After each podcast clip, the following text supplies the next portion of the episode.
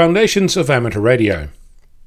A regular question that I hear from amateurs, both new and experienced ones, is What radio should I purchase?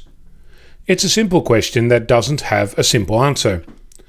The obvious variables, budget, size, frequency, and modes, are on one side of the coin, and when you start looking, you'll learn that there is a lot of information on the subject.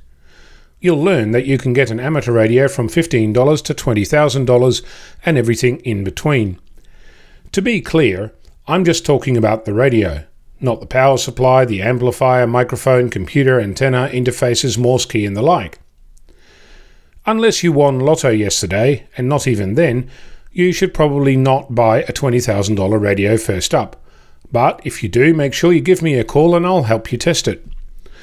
The question that often happens is Should I buy Yaesu or ICOM? Which is like asking Should I buy Mac or PC, or a Holden or a Ford? As you know, there are many different options, and the same is true for your radio.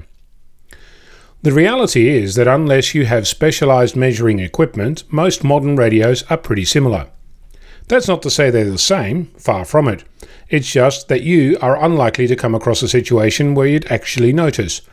Since the variables that make up our hobby are so vast propagation, antennas, local environment, and the like that any slight differences in radio performance are likely to be completely masked by other factors. Again, I'm not saying that there are no differences. If you have a shack where you have 10 radios side by side, all connected to the same antenna, you'll be able to notice differences. Sometimes they'll even be significant. But overall, in day to day operation, other variables beyond the simple metric of performance are more important.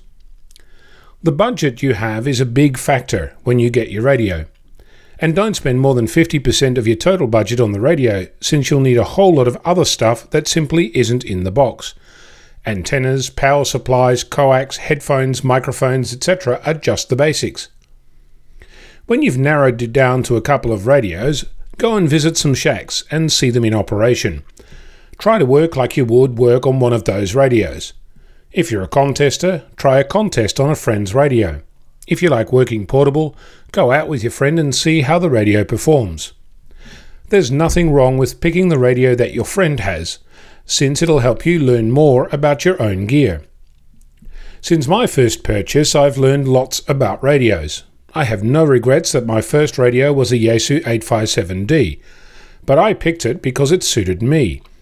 I can tell you, I don't think my next radio will be the same.